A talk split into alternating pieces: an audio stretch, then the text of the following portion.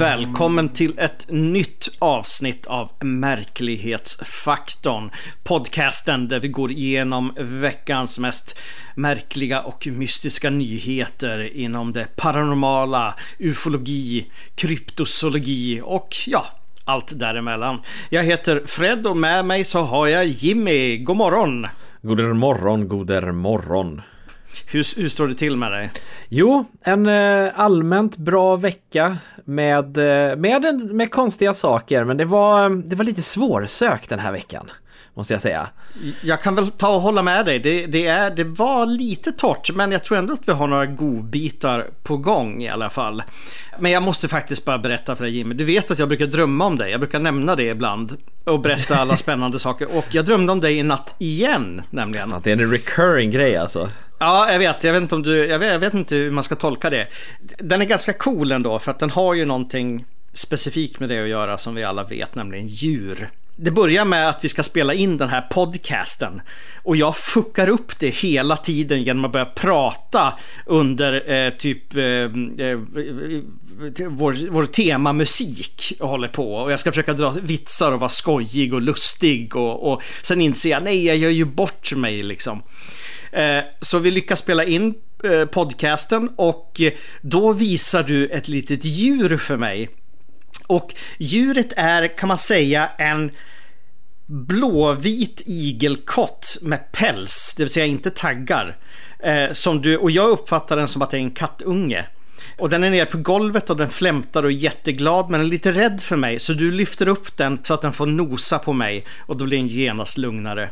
Ja, ja, det är detta lite Gremlins. ja, lite, ja, lite grann. Jag tänkte också så här... Eh, Sonic the Hedgehog, är inte han typ så här blå-vit? Jo, eller jo, blått? jo. Ja.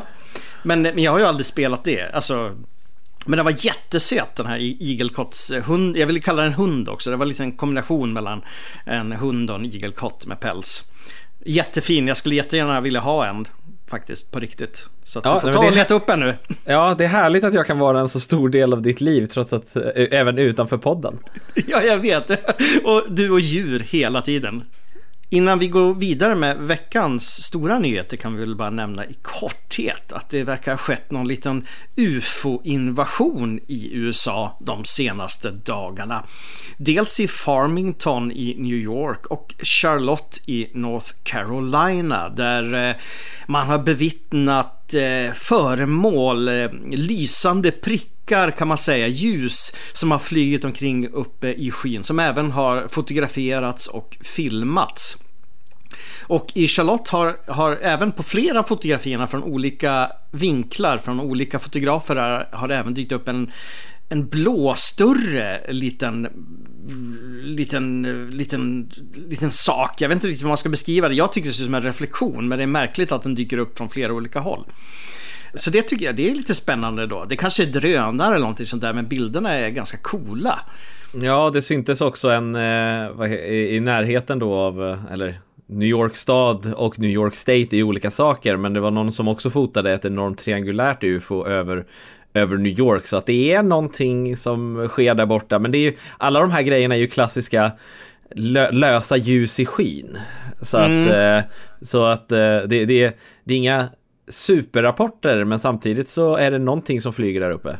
Ja, jag visste det så, så vi får se. Det, kan, det kanske är nu det händer. Vi hoppas ju lite grann på 2020, men det kanske 2021. Det är nu, det är nu allt kommer bara. Det är nu, det, nu, det, nu invasionen kommer. Jag håller tummarna. Vi ska tala om en video på Youtube som vi så ofta gör, men en ganska en ganska, vad ska man säga, in, icke en ganska anspråkslös sådan. Reddit-användaren Jonathan Ward publicerade nyligen en video där han gått igenom diverse intressanta dokument som nyligen avklassificerats borta på FBI. Dokumenten i fråga berättar om en serie intervjuer som gjordes i Ukraina 1995. En person vid namn Jurij Lundjov berättar att han jobbade hos en meteorologisk avdelning där kring och hade fått ett specialuppdrag att bevaka oidentifierade flygande föremål i hans område. Han fortsätter att berätta att ufon alltid sorterades och arkiverades beroende på form, färg, ljud och beteende. Och under de senaste två åren från när intervjun gjordes så hade hans arbetare hanterat två stycken fall där ufon hade besökt eh, just Ukraina. Vid ett tillfälle hade man till och med skickat upp stridsflyg för att se vad som var där uppe i skyn. Dokumenten nämner också ett annat fall, typ ett år innan, där ryska antiflygmissiler hade tagit ner ett ufo till och med. Och man hade tillfångatagit en utomjording. Och denna raska beskrivning är allt som finns. Dokumenten ser äkta ut och misstankarna om att det var sant borta hos FBI var starka nog för att man skulle skriva den här rapporten och klassificera den. Och kanske är det så att ryssarna har eh, tillfångatagit aliens. Vad tror du Fred om sådana här eh, dokument som nu kommer upp? Eh, ligger det någonting bakom dem? Ryssland och gamla Sovjet är ju ett, alltså ett oerhört, en oerhört fascinerande plats just när det kommer till ufo-historier och möten med utomjordingar.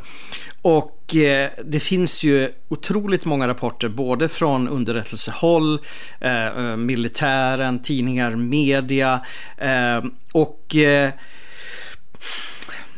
det är så svårt att avgöra om, speciellt liksom om det är från 80-talet eller tidigt 90-tal, om det rör sig om bara någon form av psyops, liksom. Man vill förvirra motståndare, eh, andra länder, att man kanske har mer eh, liksom, information än de andra när det gäller sådana här saker. Att man kanske vill spela ett spel genom att släppa sån här information eller läcka det i alla fall. För jag antar att sånt här också eh, letade sig fram till, till eh, spioner och, och andra liksom, eh, som eh, läckte material mm. på den tiden det, jag tycker det är så svårt. Jag tycker det är så svårt. Men annars så finns det så mycket att hämta där. Så man börjar ju verkligen fundera på fan om inte en hel del av det här är någon form av sanning i alla fall. Men det kanske har överdrivits lite. Ja, för att det, det är så speciellt också för att det är liksom du, det, det, vi, vi är liksom på liksom inte tredje part utan fjärde, femte part. Det är liksom du har USA som undersöker en sak i Ukraina och eh, de pratar om ryssen som ska ha gjort någonting. Det är liksom det, det är en lång kedja av människor och jag förstår amerikanarna som måste undersöka det här alltså, och FBI som liksom skriver ner de här sakerna men det, det är svårt utan någon sorts bevisning. Hade det varit liksom, åh, våra agenter har lyckats funnit det här, hade det funnits någon Eh, kanske hade, hade det kanske funnits någon mer sanningstro eh, till det men det, det är jättesvårt med de här eh, dokumenten. Jag tror att det finns jättemånga sådana här rapporter där ute och jag, säkerligen är det nog inte ens en promille som stämmer. Ja, man, man, man, skulle önska att kanske mer fotografier och videos letade sig fram ur de här arkiven. För sånt sägs ju finnas faktiskt. Det ska det har gått rykten i många år att det ska finnas väldigt, väldigt övertygande videomaterial på eh, utomjordiska farkoster i Ryssland. Eh, bland annat från 90-talet där man även ska ha fått en landning och vissa researchers som naturligtvis håller på det hävdar ju att de har sett det här eller har sett dem visa upp det till exempel. Någon pålitlig person inom, alltså från Ryssland och inom underrättelsetjänsten. Men vad ska man tro? Ja, jag vet inte faktiskt. Men det är ju det är fantasieggande om något. Ja, det, det, finns också en sån intressant del för att alla de här rapporterna är alltid från Amerikas sida för att om, det finns ju en viss förhoppning av att Ryssland kanske blir, kanske blir mer av ett demokratiskt land, låt oss säga, så att sådana här rapporter kanske kan komma ut och, och liksom deklassificeras även, även på den sidan. För att där hör man, man hör, hör ju aldrig om, du vet, ja, våra ryska spioner i kalla kriget hörde om aliens i USA, utan det är alltid liksom den här eh, järnridån som ingen, eh, som ingen får komma, ingen information kommer ut ur på ryska sidan även efter eh, efter Sovjets fall och sånt där. Så man kanske om det blir lite förändringar i Ryssland så kanske vi kan få de här rapporterna eh, till slut. Men det kanske är att be om för mycket. Nej, nej, man ska alltid hoppas med. Alltid hoppas. Det finns väl inget kryptozoologiskt mysterium som fascinerat världen så mycket som Loch Ness-odjuret. Ja, med undantag för vår håriga vän Bigfoot naturligtvis. Första gången monstret rapporterades var år 565 då en man ska ha blivit neddragen under vattnet och dödad av ett våldsamt odjur i Riverness och inte i själva sjön då. Det skedde flera iakttagelser efter det, men det var inte förrän på 30-talet som odjuret började få stor uppmärksamhet. I början kallades det helt enkelt för besten, eller draken. Men till slut landade man i Loch Ness-odjuret och resten är, som vi vet, historia. Otaliga fotografier och även videos har tagits under åren. Flera uppenbara bluffar men också andra som är mer oklara. Kan det vara något som simmar omkring där ute i den stora djupa sjön? Det finns även de som tror att vårt eget storsjödjur är samma varelse som befinner sig i Skottland och att den då simmar genom underjordiska gångar för att kunna dela sin tid med dessa två natursköna områden. Man skulle kunna tro att i modern tid borde bevisen för odjurets existens bara öka med tanke på vår allt mer avancerade teknik, högre medvetande om fenomenet och givetvis eh, eh snabbare informationsdelning. Lustigt nog, liksom i ufo-världen, verkar bevisen komma med lågupplösta pixelerade bilder istället för analogt suddiga. Så även här när det gäller årets första Loch Ness-video. Amerikanskan Kaylin Wangel satt och studerade den streamade videon över sjön. De fick se något. Några meter långt som simmade runt nära ytan, ibland lite ovanför den och sedan försvinna ner i djupet. Detta är faktiskt Kaelins andra observation. Den första var i april 2020, även då via video. Om man ska vara ärlig så har odjuret observerats mellan 3 till 5 gånger redan i år. Siffrorna varierar lite. Men detta är alltså första gången det fastnat på video. Vad, vad, vad tror du om det här videoklippet, eh, de här pixlarna Jimmy? Det är det mest klassiska av klassiska Loch Ness-videos. Eh, det är någonting någonting lite mörkt som rör sig ute i sjön som skulle kunna vara ett monster men också någonting annat. Eh, det är, jag, jag vill tro på legenden om Loch Ness. Jag vill tro på Storsjöodjuret. Men det är också det monster som jag har svårast för.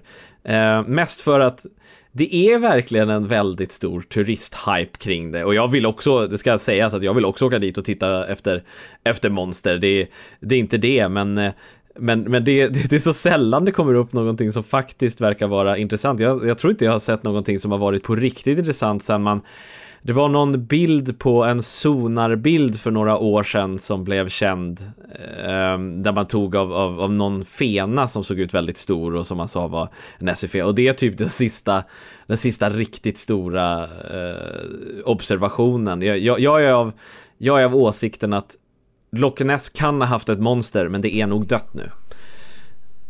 Mm, ja, jag, jag håller nog med dig där. Det känns som att, om man ska vara ärlig, samma sak med vårt eget storsjödjur, att det kanske har blivit mer en, en turistgrej än en, en, en, en, en, liksom en riktig vetenskap eller pseudovetenskap runt mm. omkring mm. det. Men jag menar, ja, vi vet ju, det finns ju människor som bosätter sig där på stränderna och längs med sjökanten och eh, studerar och observerar hela dagarna för att få en, en, en, en kanske liten tjuvtitt på, på odjuret. Ah, frågan är om det, det, flest, det mesta de ser kanske bara är en, en stock som flyter förbi eller en sten som skumpar till under vattnet. Jag vet, jag vet inte. Det är en sån här grej jag, alltså... Äh, man vill. Ja, man vill ju sådär, men det borde ha kommit upp bättre bevis för det här. Jag menar, Bigfoot är ju typ nästan bevisat finns jämfört med, med ja. Loch om man ska jämföra på det sättet. Men, men det finns uh, också liksom den biologiska aspekten att liksom Bigfoot eh, så pratar vi om liksom en hel kontinent. Vi pratar liksom och jag, jag kan tycka att det finns det, det är trovärdigare att någonting gömmer sig i skogarna på en hel kontinent och speciellt Amerika är så stort och det är liksom det finns så mycket skog och det är så mycket som är liksom outforskat för att eh, populationen är på väldigt är väldigt väldigt koncentrerad till väldigt eh, till relativt få platser och relativt liten yta. Men Loch Ness är liksom en sjö och visst, man säger att det finns eh, väldigt att det är liksom underjordiska grottor och att sjön är större än vad man tror, men det är fortfarande en sjö. En population som skulle kunna leva där under hundratals år skulle vara många, många individer och vara väldigt svår att gömma. Samtidigt så hoppas jag att det finns någonting där ute, men jag tror att svaret ligger liksom kanske snarare i att du vet, det, det som folk brukar säga jätteuttrar och jättemalar liksom, vilket är häftigt i sig, men det är inte ett monster nödvändigtvis. Om det inte har rabies. Ja, om det inte har rabies. Det, det är i och för sig en väldigt bra skräckfilm med rabieuttrar.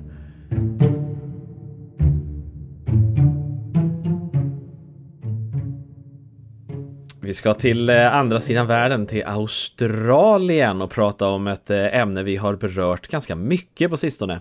Michael och hans son var ute och gick på den australiensiska landsbygden vid eh, Tutkaruk och gick vid ett närliggande kärr. Plötsligt får de båda syn på något stort och svart längre fram på vägen. Längre fram på gångstigen så ser de en svart panter. Ett djur som inte hör hemma i Australien. Det var den största katten jag någonsin sett, sa han när han beskrev vad han hade sett. Michaels son fick panik och började springa åt andra hållet tillbaka där de kom ifrån. Men Michael själv hade sinnesnärvaro nog för att knäppa av ett kort precis innan besten försvann in i lite närliggande gräs och försvann. Bilden lades senare upp på en lokal Facebookgrupp och flera personer sa sig där ha sett liknande saker. De senaste veckorna har vi rört det här ämnet ganska mycket och det är fenomenet Alien Big Cat som enorma, eh, eller enorma men stora katter som hör hemma i eh, som man ser i Storbritannien. Saken är dock att eh, Australien är långt ifrån Storbritannien. I Storbritannien har man förklaringen att det fanns mycket tigrar och pantrar och sånt på zon på 60-70-talet och sen förbjöd man det och då släpptes de ut. Men Australien har inte den här historiken, vilket gör att att, att se sådana här katter som inte hör hemma utanför Storbritannien är anmärkningsvärt i sig. Vissa påstår att pantrar och, och, liknande är en rest från cirkusar som besökte landet vid andra världskriget och att de där rymt och blivit en del av den lokala floran. Men jag måste säga att det här är en ganska det är en ganska övertygande bild ändå. Av alla sådana här Alien eh, Big Cats historier så måste jag nog säga att det här är nog en av de mer intressanta bilderna som har kommit där ute. Vad, vad, vad säger du där Fred? Ja, absolut. Det, för mig när jag ser den här bilden så är det ingen tvekan om att det rör sig om liksom en, en, en, stor katt. Det vill säga ingen vanlig katt som bara är lite större än vanligt. Det här är ju uppenbarligen någon form av stort rovdjur. Jag menar om man jämför med gräset på sidan och vägen så ser man ju att det här är ju ett massivt djur. Jag tänker också att Australien är ju ändå ett väldigt, väldigt stort land och det, jag menar, det skulle väl inte förvåna mig om någon har liksom smygimporterat något sånt här djur och haft på någon gård där ute i ödemarken och sen har de stuckit eller så har de släppt den när de känner att det här går ju inte liksom.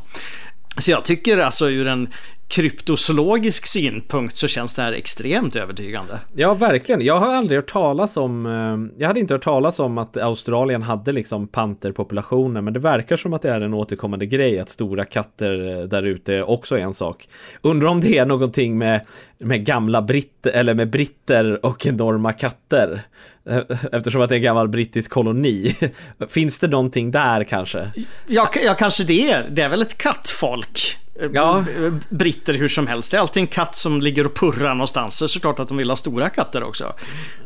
Någonting, någon kolonism här och det finns, någon, det finns någon underton av kolonialism här också i och med att eh, de allt, eller i och med att de här djuren kommer ju inte från Storbritannien, då har de ju hämtat någon annanstans. eh, så, men, men ändå, men ändå, men jag tror att det här, jag tror på det här, att det här kan vara en eh, riktig grej och, och, och för övrigt, uh, disclaimer, jag söker inte upp nyheter om enorma katter det har bara, för jag tror att de tre, fyra senaste veckorna har vi haft en nyhet om enorma katter här i podcast. Jag söker inte upp det, av någon anledning så är det dock det, bland det intressantaste som sker just nu. Så att eh, jag vet inte om det är någon sorts cut up rising som är på G här.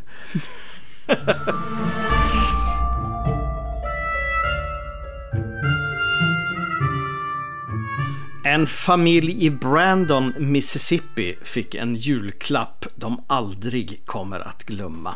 Något som för några veckor in i 2021 skapade en levande mardröm för dem. Whitney Merritt och hennes make Michael fick av en vän till familjen en antik barnvagn.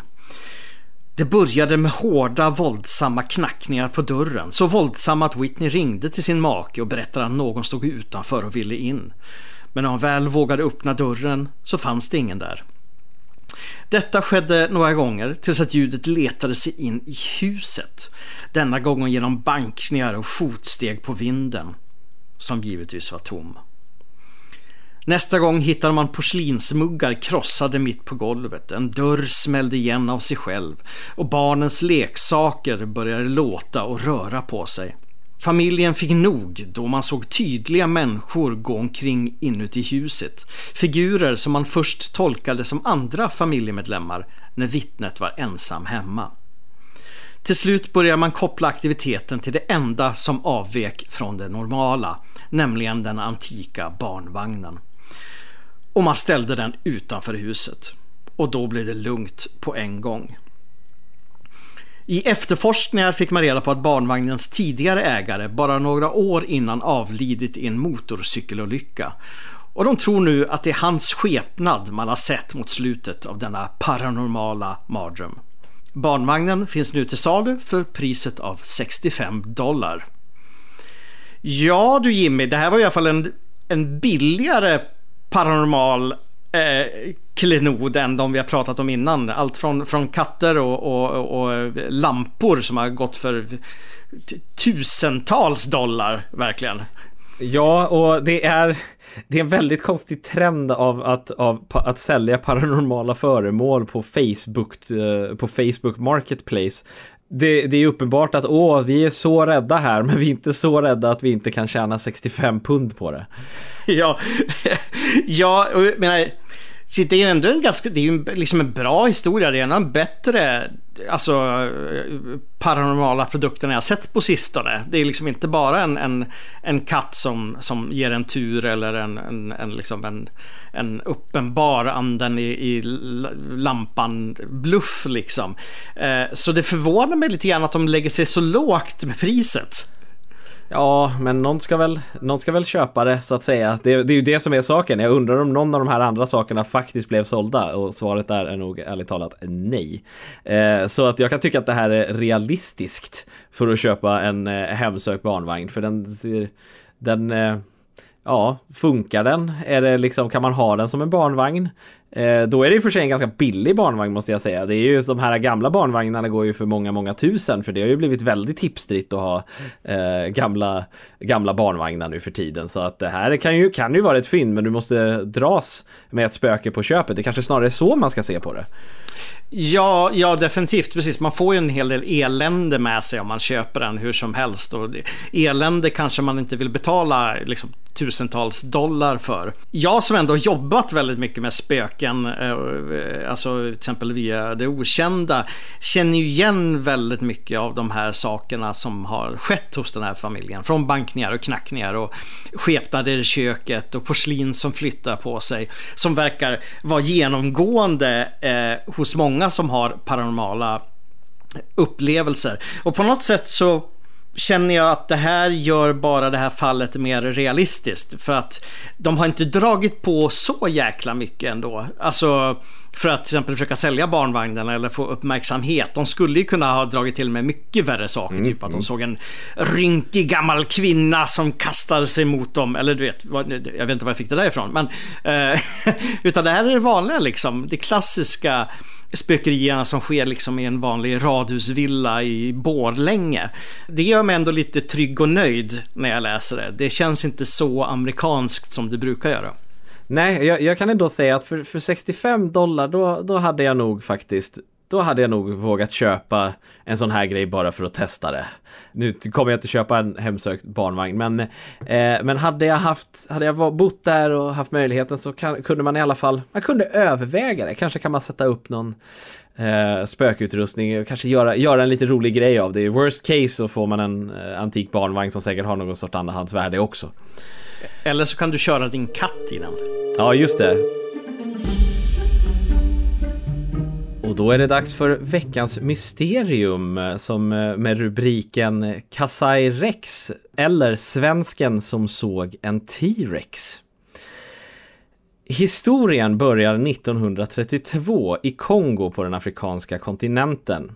John Johansson, en erfaren svensk jägare, var därför han var på jakt för att fälla en enorm elefant. Han och hans assistent korsade ett träsk för att nå Kasai-dalen när hans assistent plötsligt fick syn på två elefanter och skrek till John. John höjde geväret men något var fel. Det borde ha varit flera, en hel jord faktiskt och inte bara två. Men 40 meter därifrån var det något som plötsligt rörde på sig. En enorm bäst rusade ut ur träden på jakt efter elefanterna men fick syn på sällskapet. Det var stort, ödreliknande och på två ben, liknande vad vi nu skulle kalla för en Tyrannosaurus rex som hade gett sig efter dem. John höjde sitt gevär och fick av ett, två och tre skott, men endast ett träffade besten på ryggen. Det var dock nog för att den skulle backa undan och de två männen flydde området panikslagna.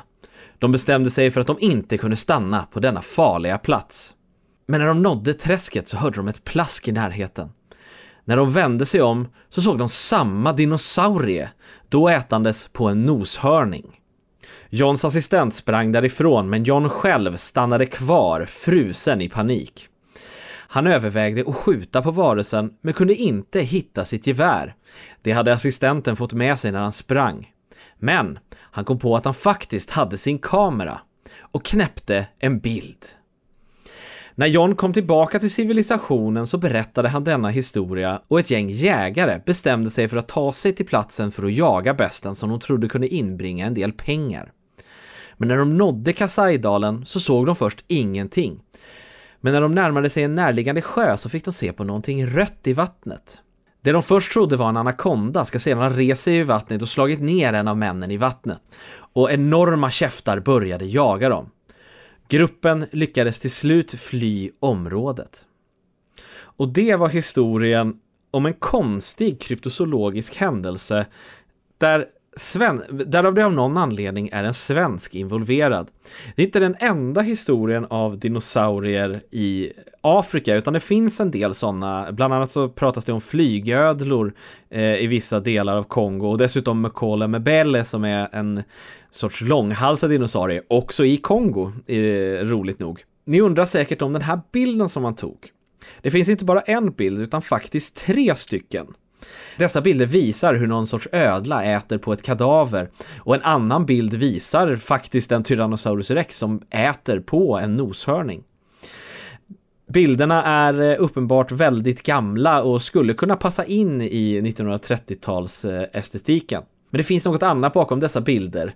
Det är nämligen så att på, på två av bilderna så ser man vad som verkar vara någon sorts varan som är photoshoppad eh, gammal dagstil in i eh, på något sorts kadaver och den tredje bilden som visar Tyrannosaurus rexen som John skulle ha tagit är faktiskt identisk med eh, en stillbild från eh, den gamla 60-talsfilmen The Valley of Guanji som innehåller faktiskt en Tyrannosaurus rex som går bärsärk i en cowboyby.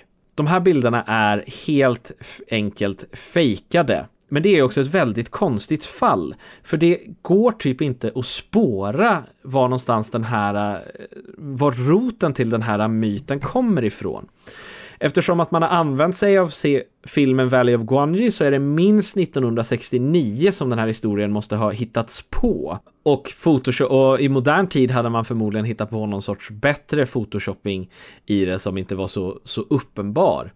Så att frågan är Frågan är liksom vart kommer det ifrån? Alla hemsidor, om du söker efter Kasai Rex, som den här besten har kallats, så har den börjar leva ett eget liv och samma historia sprids hela tiden. Ibland med lite extra delar. Det ska bland annat varit att på 50-talet ska en jägare ha gett sig på jakt efter eh, samma bäst. Men han hade aldrig sett bästen, men däremot så ska han ha kommit på ett läger där, eh, där någonting hade attackerat och dödat alla personer och han hörde vrål. Uppenbart kopplat till den här äh, besten även om de inte, även om de inte såg det, även det i Kasajdalen.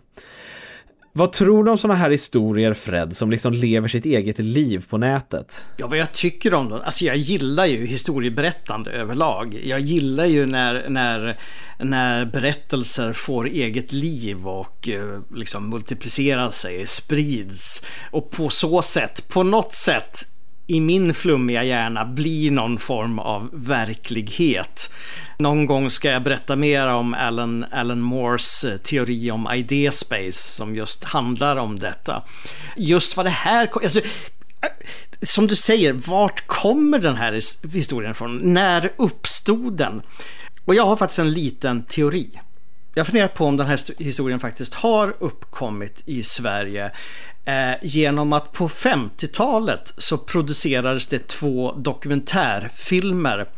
En heter Jangada, Vildarna vid dödens flod och en heter Anaconda. I båda filmerna så följer man en svensk äventyrare som dock då ger sig ut i Amazonas djungler för att leta efter stora bestar och möta ursprungsbefolkningen. De är väldigt spekulativa. Det är väldigt mycket den vite mannen är överlägsen dessa eh, bestar till människor och så vidare. Men man kan börja fundera på om någon har sett dessa filmer här i Sverige och börjat spinna vidare på det här och bara kunna sätta en svensk upptäcktsresande storviltsjägare i ett då för Sverige väldigt exotiskt land. Eh, att på då sätt, alltså det kanske har uppstått genom en tidningsartikel. Någon har läst någonting, sett bilder från de här filmerna eller sett filmerna. Och sen liksom, alla älskar ett mysterium och det här är ju liksom ett, ett mysterium på det sättet. Kan det vara sant? Ja, ja men precis för att även de här artiklarna som liksom skriver så här är att ah, nej, men bilderna är uppenbart eh, fejkade, det, det, går liksom inte att, att, att förbise, men det betyder inte att det inte finns tyrannosaurusar i, i, i Afrika och det, det, det är så kittlande av att det är just den här regionen, det är alltid Kongo som har dinosaurier och det finns mer, det finns kanske mer väldokumenterade som jag nämnde, det här Mokola Mbele är ju en är, är, är mer av en riktig grej där nere. Att uh, nu tror man att den bästen kan ha dött ut och det blir, kommer jag garanterat prata om i ett framtida avsnitt. Uh, men, men det finns någonting det, det, är också så intressant liksom det här med det, den, den, svenska jägaren för att detaljerna är exakt likadana och det är som att folk har kopierat samma text hela tiden. Eh, det är liksom samma detaljer hela tiden kring det här och, och det, det är så här, folk gör fanarts och liksom målar den här besten än idag och liksom gör moddar till dinosauriespel om vad liksom Kasai Rex-moddar och sånt där för att få in besten i. Så att den liksom lever konstigt kvar än idag för att vara en sån eh, väldigt bizarr historia. Det är ju dock väldigt coolt tycker jag. Speciellt som det liksom är en, en svensk jägare som är ute och härjar. Eh, men det kanske också var den här drömmen om att erövra världen, att, att eh, besöka exotiska länder och se någonting något annat än gamla Svedala liksom. För jag menar, Afrika och dess länder måste varit mer spännande än typ Säffle misstänker jag. I alla fall på den tiden. Inte, inget ont om Säffle nu, förlåt mig. Eh, men har ni dinosaurier? Ex exakt! Har ni det? Har ni det? Om ni har det, ta och mejla till marklighetsfaktorn at gmail.com. Uh, Men i alla fall, ja som du säger, bilderna är ju uppenbart fake. Uh, och Wall of Gwangi är ju en fantastisk söt film som jag tycker alla ska se. Så då kan man se de här dinosaurierna på riktigt också, även i stop motion. Uh, man skulle verkligen vilja gå på djupet, som du säger. Vart kommer historien ifrån? Vem var det som publicerade den här för första gången? Och var fick de sin inspiration ifrån? Ja, och det, det är också, jag tror att den här historien är gjord på en tid där det var svårare att sprida sådana här historier. Just eftersom att man har, man har, man har tagit en bild ifrån Valley of Guanji, du har inte tagit den ifrån Jurassic Park liksom. Eh, och vilket gör att du förmodligen hamnar någonstans mellan 70 och 80 70-80-tal som den här historien hittades på.